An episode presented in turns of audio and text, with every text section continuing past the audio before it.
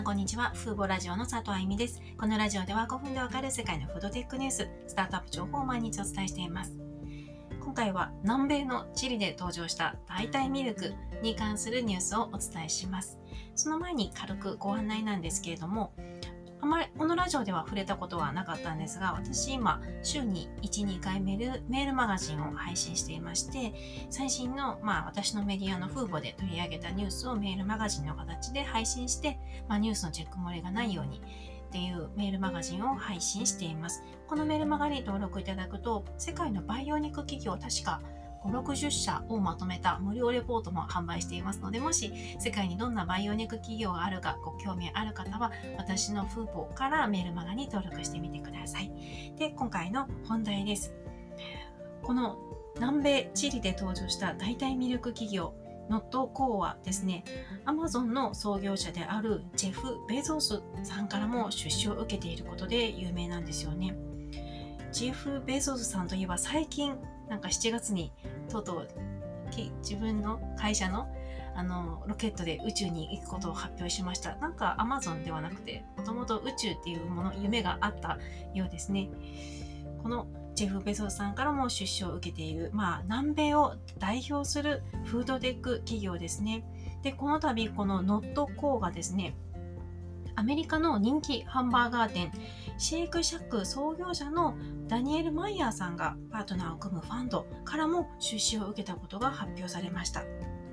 このダニエル・マイヤーさんが、まあ、パートナー、提携しているこのファンド EHI というファンドなんですけども、ここが、まあ、フードテック企業に出資するのはこれ今回が初めてということです。シェイクシャックといえば、まあ、日本では好きな人はすごく好きなハンバーガーチェーン店ですよね。アメリカで登場して今世界に展開していて、で、去年の秋にはロンドンでビーガンのハンバーガーを期間限定で発売したり、今アメリカでもビーガンバーガーをリリースしたり、フードテックに対する取り組みも進めているハンバーガーチェーン店ですよね。で、この創業者の方のファンド、提携するファンドから出資を受けた。ただ調達総額は明らかではないんですが、これまでに約142億円を調達しているんですよね。ノットコーの設立は2015年とまだ設立から6年ほどですが、すでに142億円の出資を受け、今年の年末には企業価値が10億ドルになると見込まれているということです。この会社は私は昨年の秋に初めて知りましてその時に AI を活用してこう独自に蓄積した膨大な植物プロファイルから動物性タンパク質にマッチする理想的な成分を割り当てているっていうところが非常に印象的な会社だったんですよね。あの単純にこうオーツ麦とかなんか大豆とかそういったものを原料とするのではなく作りたい動物性食品に何が合うのかっていうものを膨大なデータベースの中から機械学習を利用していろいろ組み合わせをしているんですよね。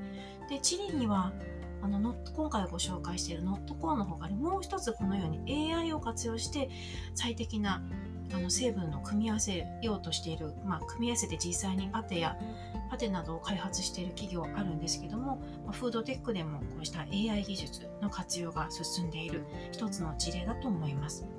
去年の秋に確か資金調達した後にですね、確か11月にアメリカに進出したんですね。もともともうアメリカを狙っていると創業者の方がおっしゃっていてアメリカのホールフーズで代替ミルクであるノットミルクの販売を開始してからわずかまだ数ヶ月なんですがすでに3000店舗以上で販売しているということです。で現在ノットコーの代替ミルク、まあ、アメリカで販売しているのは代替ミルクだけなんですけれどもアメリカのホールフーズや EC サイトで販売されています。